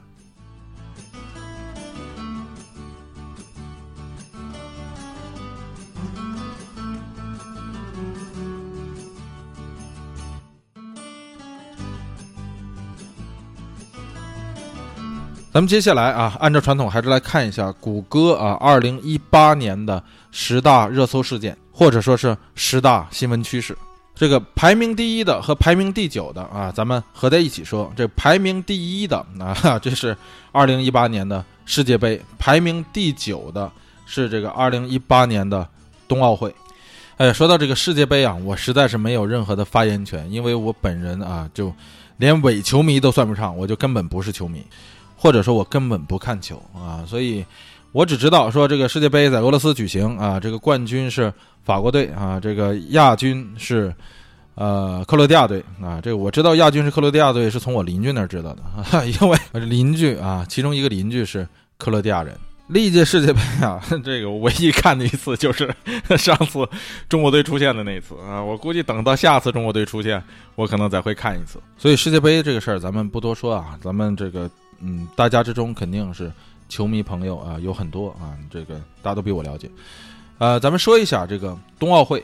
这个冬奥会啊，其实在很长时间以来，在国内的关注度并没有这个夏季奥运会那么高。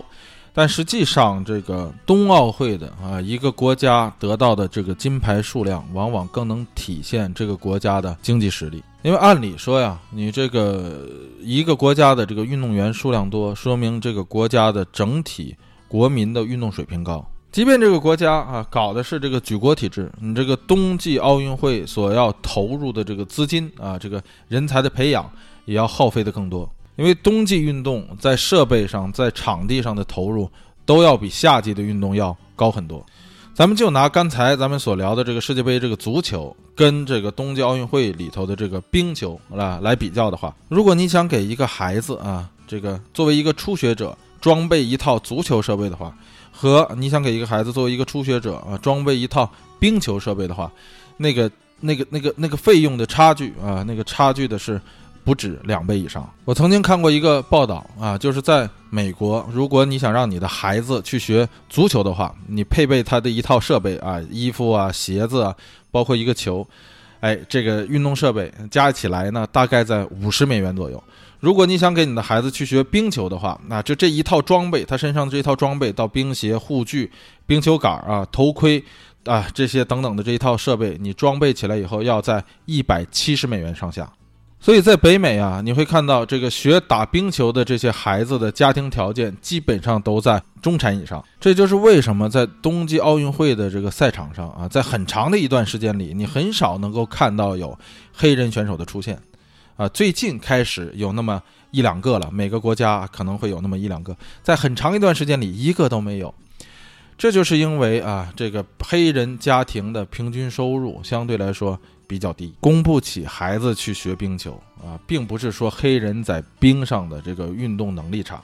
另外，这个场地的费用就更不用说了，是吧？足球你可以找一个操场啊，你可以踢啊，踢小场。哎，踢这个就能几个人就能踢起来，但是冰球你总不能找个草场啊，或者找一片空地你就可以打冰球吧？这是不可能的，是吧？你要在冰上，而维护一个冰场的费用，那可比维护一块草场的费用要高很多。这个我在加拿大的这个最近的感受就很大，因为在这边啊，基本上每一个城市里，就是不是这种所所谓的这个大城市，而是大城市下面的这个按中国人讲话的这个行政区这样的小城市里。每一个城市都有自己的冰场，而是是而且是这个室内冰场。这个冰场基本上就在这个市政的图书馆啊边上。你说加拿大的人口密度才多大呀？啊，每一个社区型的小城市里都有一个这样的冰场，室内冰场。而这个冰场在每周的每一天都有那一到两个小时是对外免费开放的，你只需要拿着啊这个这个城市的图书馆的卡来证明你居住在这个城市，是这个城市的市民，你就可以免费去滑冰。即便你不是这个城市的市民啊，你只要或者说你不在这个城市居住，你只要交一到两加币就可以了。这还只是室内冰场，这室外的冰场这就不胜枚举了。经常你就可以看到啊，这个只有四五岁的小朋友背着一个，或者说拖着一个这个冰球包啊，或者是冰上运动的这个装备包，里面或是打冰球的，或者是花样滑冰的这样的设备啊，就到里面去训练。所以说，像这样的一个国度，这个全体国民在冰上运动的这个运动素质啊，怎么可能低呢？同样，这雪上运动也是啊，一套滑雪的装备啊，那比滑冰的设备还要贵呢。我们即便啊，在这个中国的北方城市的家庭里，有几有几个人，或者说有几家人是有自己的滑雪装备的，有肯定是有啊，但怕是没那么多。当这个运动没有啊民众基础啊，纯靠这个举国体制的话，这人才是很难接济上的。但抛开金牌的数量不讲，抛开这个比赛的胜负不说，体育运动的本质是为了加强自身的身体素质，让运动成为我们生活中的一个常态。当这个全体啊国民的平均体育素质啊提高了，这个国家在这个运动会上的奖牌数量也就上去了。所以这是一个比较健康的这个呃模型，也就是自底向上的，而不是自顶向下的这样的举国体制。哎，这是。谷歌搜索啊，这个新闻事件排名第一和第九的，那这个往下说，那排名第二的和排名第五的可以一起说啊，那就是飓风。排名第二的是这个飓风 Florence 啊，这个排名第五的是飓风 Michael。每年呢，这个谷歌搜索排名前十的新闻事件里头啊，都有那么一到三个是关于飓风的。而关于飓风的几个必要条件，咱们在之前啊已经。聊过了，它这个起因很复杂，到现在人们也没有知道说这个飓风是怎么啊，这个确定来说是怎么形成的。但是飓风的啊几个必要的条件啊，这个现在是越来越清楚了。一个是温度啊，就是说温度一定要够高啊；另一个就是湿度，温度大、湿度大，那飓风形成的这个几率就大，形成飓风以后的强度就大。全球变暖或者说全球暖化。与飓风的数量越来越多之间的这个联系啊，用四个字可以概括，那就是绝非巧合。这个事情大家不要觉得说只是发生在美国，因为在美国这东西叫飓风啊，在亚洲这东西就叫台风。这两者背后的因素是一样的。年年说年年说，其实咱们在这里也就不用废话了，是吧？这这个说白了就是什么呀？关注全球变暖啊，关注我们的生存环境。谁还在这个时候来否认这一事实的话，那么就只有两种可能啊，那不是骗傻子的骗子啊，那就是被骗子骗的傻子。这是谷歌搜索啊，排名第二与排名第五。那排名第三的啊是这个 Mega Millions 啊，这 Mega Millions 和咱们之前聊过的那个 Powerball 一样啊，都是一种彩票。今年为什么这个成为这个热搜呢？是因为在十月份的时候啊，这个 Mega Million 积累到了这个奖池积累到了不可思议的十五亿美元。最后一个南卡的人啊，南卡罗来罗莱纳的人啊，这个中奖了。哎呀，一点五呃，一点五个 billion 的十五亿美元的彩票，一个 ticket 啊，就一张彩票价值十五亿美元，那估计啊，得是世界上最大面额的这个有价证券了。这排名第四的啊，是这个选举结果。这个选举结果指的是十月份的那场中期选举啊，这个国会的中期选举。呃，选举结果如果关注的朋友们，我估计已经呃知道了啊，这个也都很清楚，就是。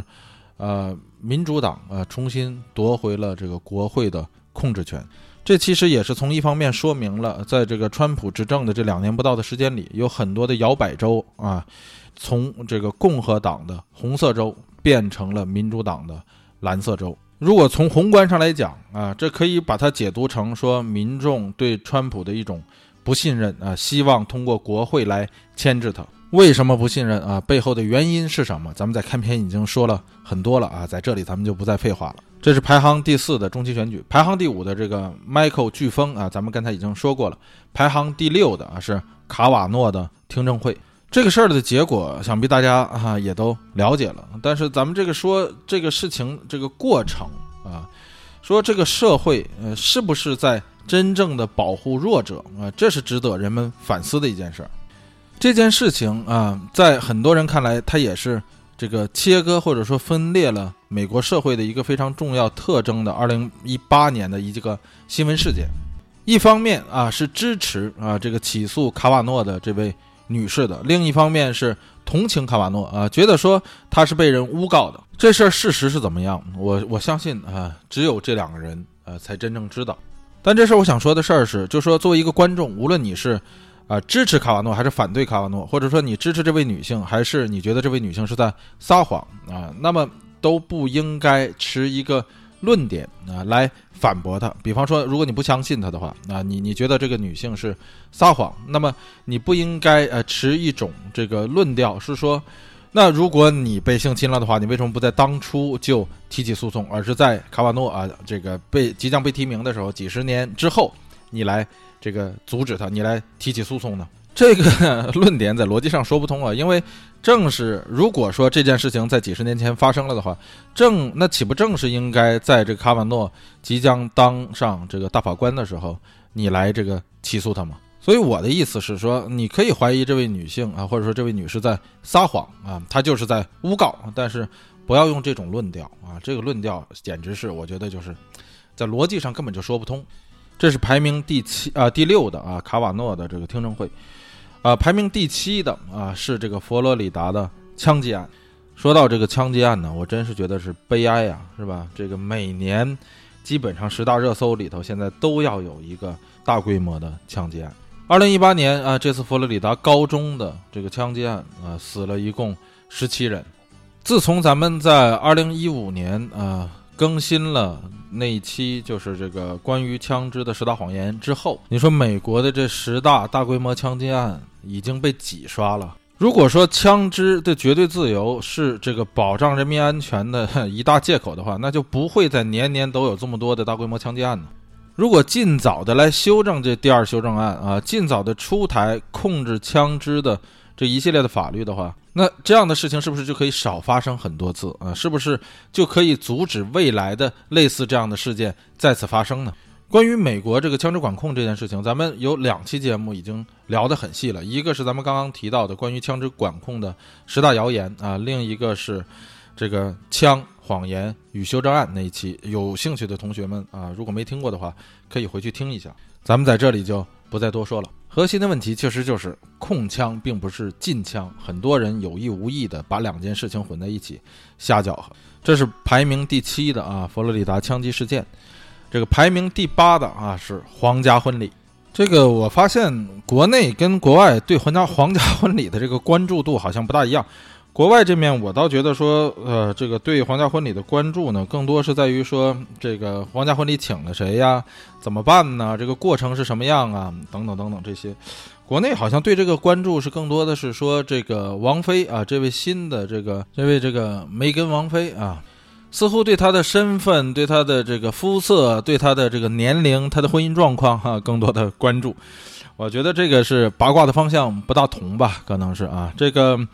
啊，的确啊，这位这个梅根王妃啊，可以说得上是这个平民身份啊，这个没有什么可炫耀的这个背景势力啊。那他这他就是平民嘛，你你也是平民，我也是平民，是不是？大家都是平民，除了那个皇室还有一点这个所谓的血统之外，呃，这个其他的看客都是平民。那说他是有这个黑白混血，嗯，这个我觉得这是一个问题吗？啊，这个然后说比哈利王子大。又离过婚啊，又是这个，呃，外国人啊。对于英国人来说，他是外国人。我觉得这一切，这一切啊，似乎都不应该是这两个人相结合的这个障碍啊。只能说啊，说这个英国的皇室比以前更开放啊，不再搞那些死板的教条了。如果他如今还在坚持那些死板的教条的话，那就与今天这个社会的这个爱情观与价值观不符了。我相信，可能每个人的心中都有一一个那种理想的爱情啊，这个理想的爱情可能就是说两个人在一起不谈那些条件啊，不谈那些啊身外的东西，谈的就是两个人的感情。我想这是可能每个人呃在心中都有一份这样的。梦想，即便你在现实中可能你实现不了，我相信每个人心中都有一个这样的梦想。那么现在这个英国王室的 这个哈里与这个梅根的结合，不就是实现了每个人心中这种理想的爱情吗？这也是现实中的一种童话嘛，是吧？这个童话咱们已经习惯了，说童话一定要是灰姑娘、王子啊，这样说，一个是娇小可人，一个是这个高大威猛。未必是这样啊，童童话为什么就不能是说这个现实中的这个灰姑娘比王子岁数还大，可能还结过婚？童话完全可以是这样啊，这说明社会进步了，是吧？英国皇室结婚啊，也不再谈这个外在条件了。哎，这是排名第八的啊，皇家婚礼。排名第九那个冬奥会，咱们已经说过了。排名第十的就是这个政府关门。哎，这个美国政府关门已经不是什么新鲜事了啊，早在几年前就已经发生过一次了。这次又是因为预算的事情啊，这个谈不拢，两党谈不拢怎么办呢？就撂挑子不干了啊！呃，政府关门也不是说所有的部门都关门，尤其这次啊，这叫做这个部分啊部分性的关门，所以这个也没有什么可太多说的啊，已经不是新闻的新闻了。而且关于建墙的事儿啊，咱们在前面也吐了那么多槽了啊，咱们在后面就不用再多说了。哎，这以上就是谷歌二零一八年的十大。热点新闻，这些事情啊，都是二零一八年的故事了啊，都是发生过的事儿了。那咱们故事聊完，咱们来看一看二零一八年这一年啊，离开我们的故人。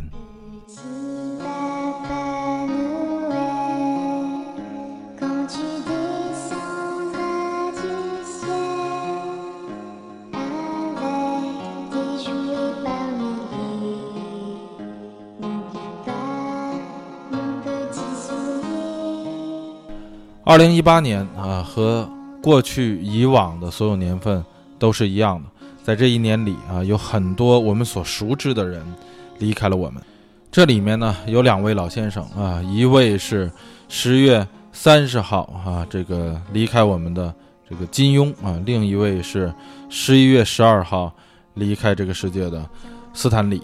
金庸享年九十四岁啊，斯坦李九十五岁。为什么把这两位放到一起说呢？因为我一直觉得这个中国的武侠和这个，呃，美国的这个超级英雄实际上是一样的，都是给这个弱小者以希望，让每个人都能够实现啊这个仗剑天涯的虚幻梦想。但这里咱们有一点要强调，是无论是武侠里面的这些侠客们，还是说这个漫威里面的这些。超级英雄们，前提都有一点，就是都是要实现正义。能创作出这样作品的啊，这个作家也好，或者说是创作者也好啊，他们心中得有一份这样的正义感和责任感在，才能够写出这样的著作。所以，如果创作者在生活中就是一个小人，就是那种睚眦必报的哈，这样的斤斤计较的人的话，他不会在这个生活中，呃，他不会在他的作品中能够实现这样的侠义梦想。这就像之前咱们说到彗星啊，提到这个《封神榜》，说这个把这个姜子牙写成这么一个，哈。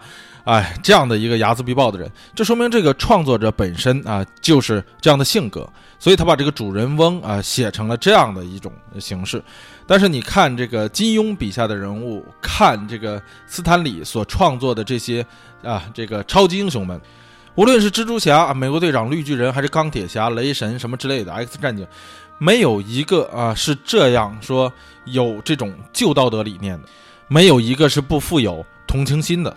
虽然为了这个人物的丰满，每一个主人公身上都有那么一点点小毛病，或者是你可以把它说成是小个性啊。你看这个美国的超级英雄们，哈，还是说这个金庸笔下的这些主角们，都有那么一些啊小个性和小毛病。但是这些小个性啊、小毛病是为了让这个人物更加的丰满，绝不耽误这个人物行使正义之路。你要知道这些人物啊，这些呃。著作都很多都是在几十年前就完成了的，那这些人物的性格在几十年前很多也都是定下来的，而过了几十年后啊，这些人物你把它拿出来看，在今天的道德理念之下仍然不过时，这就足以说明这个创作者在当初创作这个角色时的思想之先进。而无论是金庸也好，还是斯坦利也好，在现实生活中啊，他们也都如同他们的这个笔下的这些超级英雄或者是侠客们一样啊，在为他心中的正义呼喊着。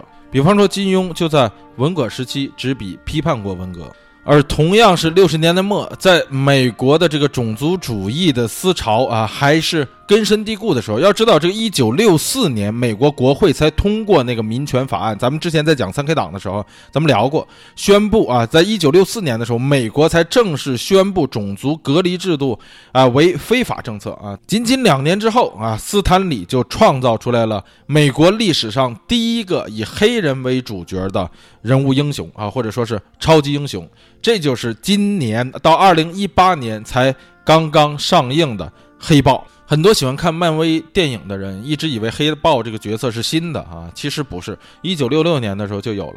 所以在你想，在一九六六年那个年代里啊，在种族主义还是根深蒂固的那么一个年代里，还可以放到桌面上的那么一个年代里。啊，斯坦李就创造出来了这个黑人英雄，这与金庸在全国整个中国都在闹文化大革命的时候执笔批判文革一样啊，都需要莫大的勇气。今年很遗憾啊，这个斯坦李老爷子走了，金庸老先生走了啊，但是我们希望吧啊，虽然金庸走了，虽然斯坦李走了，但是我们希望啊，我们的那份心中的侠义仍在啊，我们希望那些。超级英雄的正义感永存，哎，这是啊，今年十月末与十月初啊相继离世的啊两位大侠，而同样是文人啊，在今年三月份啊，也有一位啊这个所谓的大师啊离开了这个人世，这就是李敖。说实在的，我对李敖的最初印象是从这个李敖与啊胡因梦的这个百日婚姻开始的。对他的认识啊，是从他的那个文章里所说的啊那一句“娶了胡因梦后才知道美女拉屎也是臭的”这一句话开始的。所以说句实在话，这个李敖给我的印象从这一开始啊，在我心中就很糟糕。如果仔细推敲啊，这个李敖李先生的这一生其实没有什么功仇啊，全部都是私怨。就算他骂政客啊，其实也是以私怨为主啊。这个私怨与公仇可是差很多啊。这就如同咱们刚才所说的那个斯坦李笔下的这个复仇者联盟。这个复仇者联盟大家知道英文叫做什么？叫做 Avenger 是吧？Avenger 大家知道这个叫复仇者，还有一个复仇者叫什么？叫 Revenger。这个。，Avenger 和 Revenger 这两者有什么区别呢？哈，同样中文翻译起来都是复仇者，但是在英文之中把这个公仇与私仇分得很清楚。这个 Avenge 啊，Avenger 的这个词根 Avenge 就是指的是公仇，报的是公仇，就是说咱们两个之间没有私人怨恨，我灭掉你，哈，代表月亮消灭你，指的是你是邪恶的啊！我要以正义的名义消灭你啊！你这个叫做 Avenger 啊，所以复仇者联盟里头这个复仇，并不真正指的是私人怨恨那个复仇。如果硬要翻译成一个对应的中文的话，其实比较合适的啊，就应该翻译成替天行道者联盟。而这个 Revenger 这个复仇者呢，指的是私人怨恨的复仇啊，这叫。呃，中文说的好，叫做什么？这个杀父之仇，夺妻之恨啊，这样的仇就叫私仇啊。这种复仇叫复私仇，在英文里，所以叫做 revenge。这样的复仇者叫做 revenger。所以李敖啊，这个李敖先生呢，在我心中的这个地位啊，就无论他的书也好，他的节目也好，他在这个啊这个任何场合下所提到的这个对一个人的这个批判也好。更多的啊，或者说百 基本上百分之一百的都是 revenger，就是报私仇。所以他骂一个人，素来不代表正义，而只是代表他的那种啊情感的发泄。他作为一个文人来讲，可能登峰造极的时刻，在他呃这一生之中，或者说他的整个作品之中，登峰造极的时刻，就是他那个所谓的这个诺贝尔奖提名啊，就是他那个《北京法源寺》那部小说的提名啊，诺奖的提名。嗯，但实际上很多人并不知道这个诺奖啊。其实李敖在这个后后来接受采访的时候，他也说过，他说诺奖提名不算什么，只要是你有一部啊长篇作品啊，你就有提名的机会。所以诺奖的提名其实可以算得上是千千万万啊，得得奖的可就那么一个。呃，在这个提名没有得奖之后啊，这个李敖当时说什么说。这个诺贝尔奖啊，诺贝尔文学奖从来或者说永远也不会颁发给中国人，因为他们看不懂汉字，他们对这个中文抱有偏见。结果这话没说完啊，多久啊，这个莫言就 获奖了。说 说句实话，我是真的很喜欢莫言的小说啊。初中的时候我就看那个《丰乳肥肥臀》，但那时候小，仅仅知道这四个字的字面意思啊。就像那个时候看那个张贤亮的那部《男人的一半是女人》一样啊。当当当时候那个小的时候当成人小说看，后来长大了才明白说这个著作中所描写的那些，或者说对性的那些描写。才是真正的性啊，也就是人性啊。这这些著作呀，基本上可以说奠定了我 在我心中成人小说的 标杆儿。这是开玩笑啊，这不是成人小说。呃，熟悉这个节目的大家啊，朋友们都知道啊，说我很少推荐书，因为我本身看的也不多。但是我建议大家啊，如果没有看过这些作品的话，不如回头回去看一看啊，这些。经典的著作啊，这些大家的这个创作啊，这些作品值得啊一看，尤其是包括像那个咱们刚才所说的张贤亮的这个啊伤痕文学啊，那些才是我我认为啊，那些才是我们具有中国特色的、具有与时与这个时代呃与当代社会意义的文学作品啊。如果你看你，如果你一下看不懂当时的这些背景。啊，但至少这些作品可以提高你对情色小说的标杆儿，这些才是啊，在大背景时代下的那些细致的小人物的故事。呃，而相比之下，这个李敖先生的作品，大家再去比较一下，就会感觉出来那个单薄与浮夸啊。一个好的故事。呃，我在这里说，我我个人觉得啊，一个好的故事不会上来就告诉你，呃，这个时代背景有多么的美好，或是多么的黑暗，从来都不会。这样的故事不是文学，那那那样的故事就这样的上来就告诉你说。啊，这个背景啊，这个时代是什么样的故事？这不是文学，那那种是星球大战是吧？一上来，当当当当当当当当当当当当当当当，在很久很久以前，遥远的星际边，等等等等，这是星球大战，这叫娱乐作品啊，顶多是个爆米花而已。好的故事不会这样去写，他不会告诉你这些，他会把这个时代下的小人物的真实生活写给你看。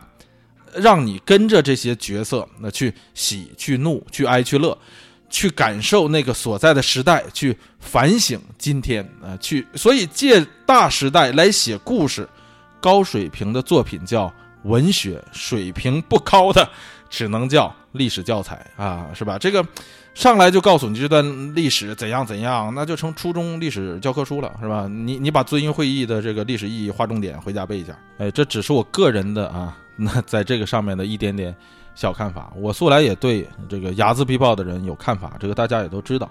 在我心中，我觉得李敖啊，李敖李先生啊，说说句尊重他的话，我觉得这个李敖李先生就是这样的人。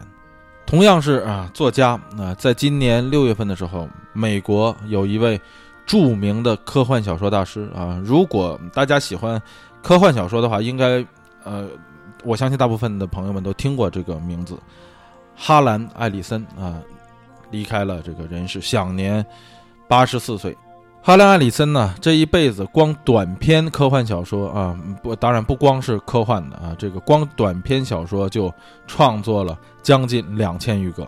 大家啊，或者说这个科幻迷所熟知的《Star Trek》啊，《星际迷航》啊，这个哈兰·艾里森也是主要创作人员之一。熟悉哈兰·艾里森的朋友们，我就不用多说了。但是咱们这里要跟这个不熟悉的朋友们介绍一下，这个哈兰·艾里森，咱们就单拿这个雨果奖来说，这个最近啊，由于这个《三体》在二零一五年得得这个雨果奖之后啊，咱们国人对这个雨果奖这个奖项也开始慢慢的熟悉起来了。大家知道这个哈兰·艾里森赢过几次雨果奖吗？他这一辈子赢过八次雨果奖。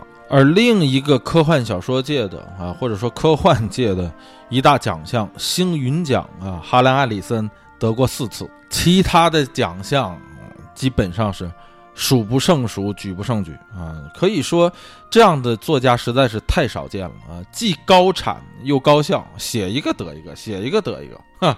所以，如果啊，这个有朋友认为啊自己是这个科幻迷的话，并且没有看过啊这哈兰·艾里森的作品的话，我建议大家可以去看一看。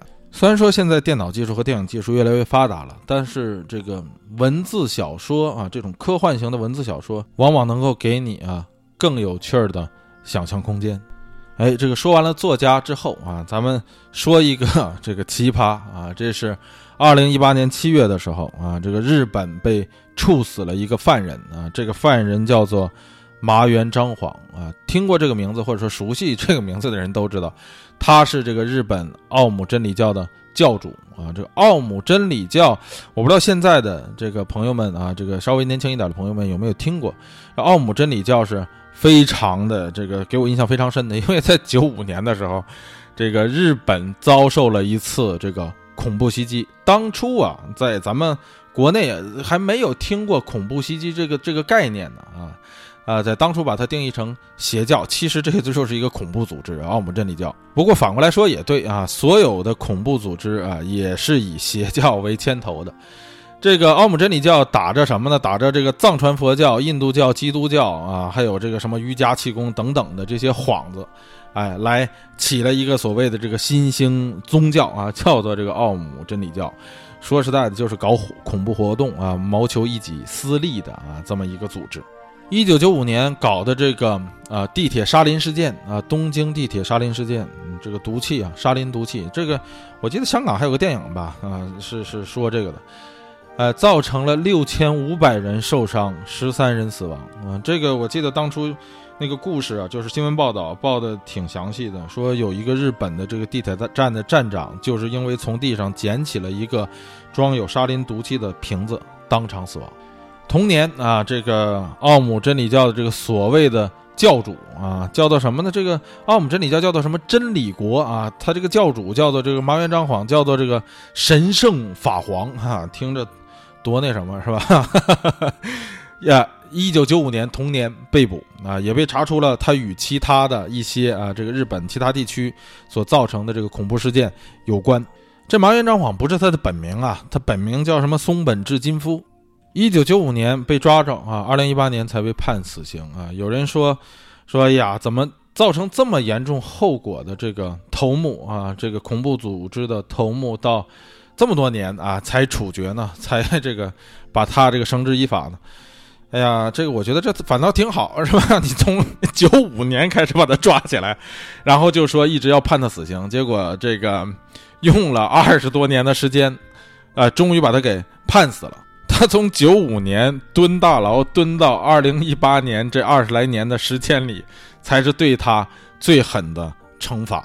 很多人可能并不知道他这个发动恐怖行动的背后的原因是什么，就是这个奥姆真理教为什么要搞这么多这个恐怖袭击，然后整要要打算整死这么多人。实实际上他是什么呢？实际上这个麻原彰晃啊，他就一心想执政啊，想成为这个总理大臣啊，多次阻挡啊，阻挡失败，没有这个阻阻挡竞选失败。哎，这个气急败坏之下啊，开始发动这个叫做武装暴动啊，打算推翻政府，靠这些这个毒气啊来推翻政府啊。结果怎么样？毒死了这个十多人，让六百多啊六千多平民无故受伤。说这种人，如果万一要是当选了，会什么样啊？简直是不可想象。今年啊，连同他一起绞死的啊，有一批人都是这个奥姆真理教的高层。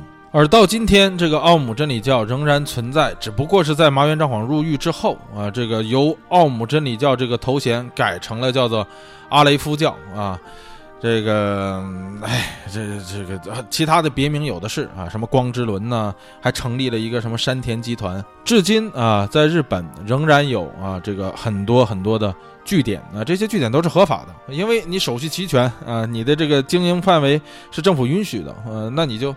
你就允许啊，这个信徒仍然还有这个数千人啊，据说在俄罗斯也有人，这个相信呃信这个东西。日本政府在处死麻原彰晃的时候啊，也做了大量的安保工作，就怕这个信徒反扑报复。哎，这是日本的奥姆真理教啊，这个头目麻原彰晃。嗯，在今年十一月三十日啊，这个咱们下一个要说的人就是呃离世的。呃，美国的前总统老布什，老布什啊，我可以，我虽然说美国人啊认为他是一个伟大的总统，或者说有很多的美国人认为呃这个老布什是位伟伟大的总统，但是我个人更多的我觉得说老布什是一位非常幸运的人，很少有人啊这一辈子能像老布什这样幸运的，他在十八岁的时候生日那天参加的这个美国呃美国海军。成为了这个美国海军的飞行员啊！当时他是美国那一批海军之中最年轻的海军飞行员之一。呃，在二次世界大战的时候，大家都知道他的那个故事。他这个驾驶这个鱼雷轰炸机啊，被这个日本的这个在战争之中被日本的这个炮火击中，然后仅有他自己啊同同行的有很多人呢啊，这个就是被击落以后，他这个轰炸机。有很多的战友啊都被日军俘虏了，只有老布什一个人非常幸运的被美军的这个潜艇给救起来了。大家知道吗？这个其余被俘的八个人啊，全部被日本人杀害了，而且这其中经过说起来令人发指啊啊！这个他这八个人之中有五个人竟然被鬼子给吃了，所以光凭这一点，老布什就很幸运了。这是真真正正的九死一生，而且作为美国的总统啊，他是唯一一个干过中央情报局局长的总统 啊，他这个，而且还做过副总统啊，做过总统，这个美国高层的这一系列这个重要职位基本上都被他做了，而且在他这个从里根那里接回呃这个总统的职位之后啊，这个里根八年满了以后下去了，他直接从副总统啊竞选啊夺得了这个总统的席位。而但是这个他幸运的是什么呢？是这个里根已经把这个前苏联拖了啊！这由于这个星球大战计划拖了这么多年以后，苏联的经济都已经面临崩崩溃了。哎，这个老布什上台，还直接摘到了桃子，就是这个，就是他亲历了1991年啊苏联解体的这一重大历史事件。而且除此之外，整个东欧巨变、两德合并等等一系列的，包括亚洲、包括哪儿的这些。历史事件都被他赶上了，外加在这短短四年里，还顺手打了一次这个，哎，可以说得上是这个震惊中外的海湾战争。海湾战争啊，也就是一九九零年的这海湾战争啊，可以算得上是美国在二战之后打的最漂亮的一场战之一了啊。这个著名的沙漠盾牌行动。这和老布什自身的战斗素养或者说军人素养有一定的关系啊。这场战争打的的确是啊干净利落。海湾战争啊，给我的印象就是这不像是地球上的两个国家在打仗啊，这根本就不像传统意义上的那些以往发生的任何战争。呃，这场战争就如同外星人在打伊拉克一样。除此之外啊，这个老布什幸运的什么呢？啊，自己虽然只做了四年的总统啊，因为他只做了一届，他就下去了，被克林顿这个搞掉了。但是啊，他的这个地主家的傻儿子竟然也做上总统了，是吧？这个老布什下去以后，克林顿下去以后，这个小布什又成为了美国总统，而且做的比他爹啊时间还长。哎，关于这个老布什也好，小布什也好，还是海湾战争也好啊，咱们日后啊再。细说，咱们把这期节目最后的一个空位，最后的一点时间，留给今年七月十日逝世的这个田家炳先生。我相信啊，只要是在中国读过书的朋友，就不可能没听说过田家炳这个名字。田家炳老先生啊，仅靠一家之力啊，就在中国内地修建了无数的田家炳中学，跟邵逸夫一样，有多少学校的图书馆是？田家炳啊，出资建立的，但是有几个人真正知道说田家炳老先生长什么样子，是做什么工作的？田家炳基金会于一九八二年成立，当时的口号就叫“文教兴国”。像这样以教育回报社会的这个企业家，实在是少之又少啊，太难得了。他在今天看来啊，这个算不上啊，咱们这些所谓的首富，没有那些啊动不动就上市以后身价几亿的这些人有钱。但是你看他拿出来的这个善款，投入的这个教育事业，那是没有人能够超越的。田家炳说过的一句话啊，十六字：至真至诚，身体力行，修身立品，推己及人。可以说啊。田家炳这一辈子真正的是在为社会做奉献。他在慈善工作中啊，总是在强调的一句话就是：“中国的希望在教育，教育是这个强国富民、提高人民素质的百年大业啊！”这个，所以多年来啊，这个田家炳从一九八二年成立田家炳基金会以来啊，基本上就是竭尽全力来资助教育。在二零零一年的时候，田家炳竟然把自己已经居住三十七年的老宅卖掉了，在九龙塘啊，这个拿到了房款三千啊五千六百万港元，将这五千六百万港元全部捐资做了教育，可以说是不图回报啊，只图通过教育为咱们这个民族带来希望。结合咱们刚刚所聊到的。大家说，superhero 啊，超级英雄在现实中存在吗？我觉得是存在的。田家炳就是现实生活中的超级英雄。在这里呢，咱们真心希望，希望大家能够记住这位一啊，二零一八年七月十日离开我们的田家炳老先生啊，享年九十八岁。这位现实生活中的救万人于水火的。超级英雄，如今啊，这个英雄走了啊，这个我想说的是，是慈善不分多少，不用非要做到说这个日行一善，只要人人心中有这份义，这个世界就会变好啊！不要因为你没有钱去帮助别人，就消免了这份善意。如果你觉得你的收入还可以，那就给自己一个额度啊，比如说。一年啊，你的善款额度是十块钱，不要小瞧这十块钱啊！这十块钱能够对一个饥饿的人来说，也足以起到救他一命的力量了。这十块钱，也许对于一个读不起书、上不起学的孩子来说，可能也够他至少对知识说一次“芝麻开门”。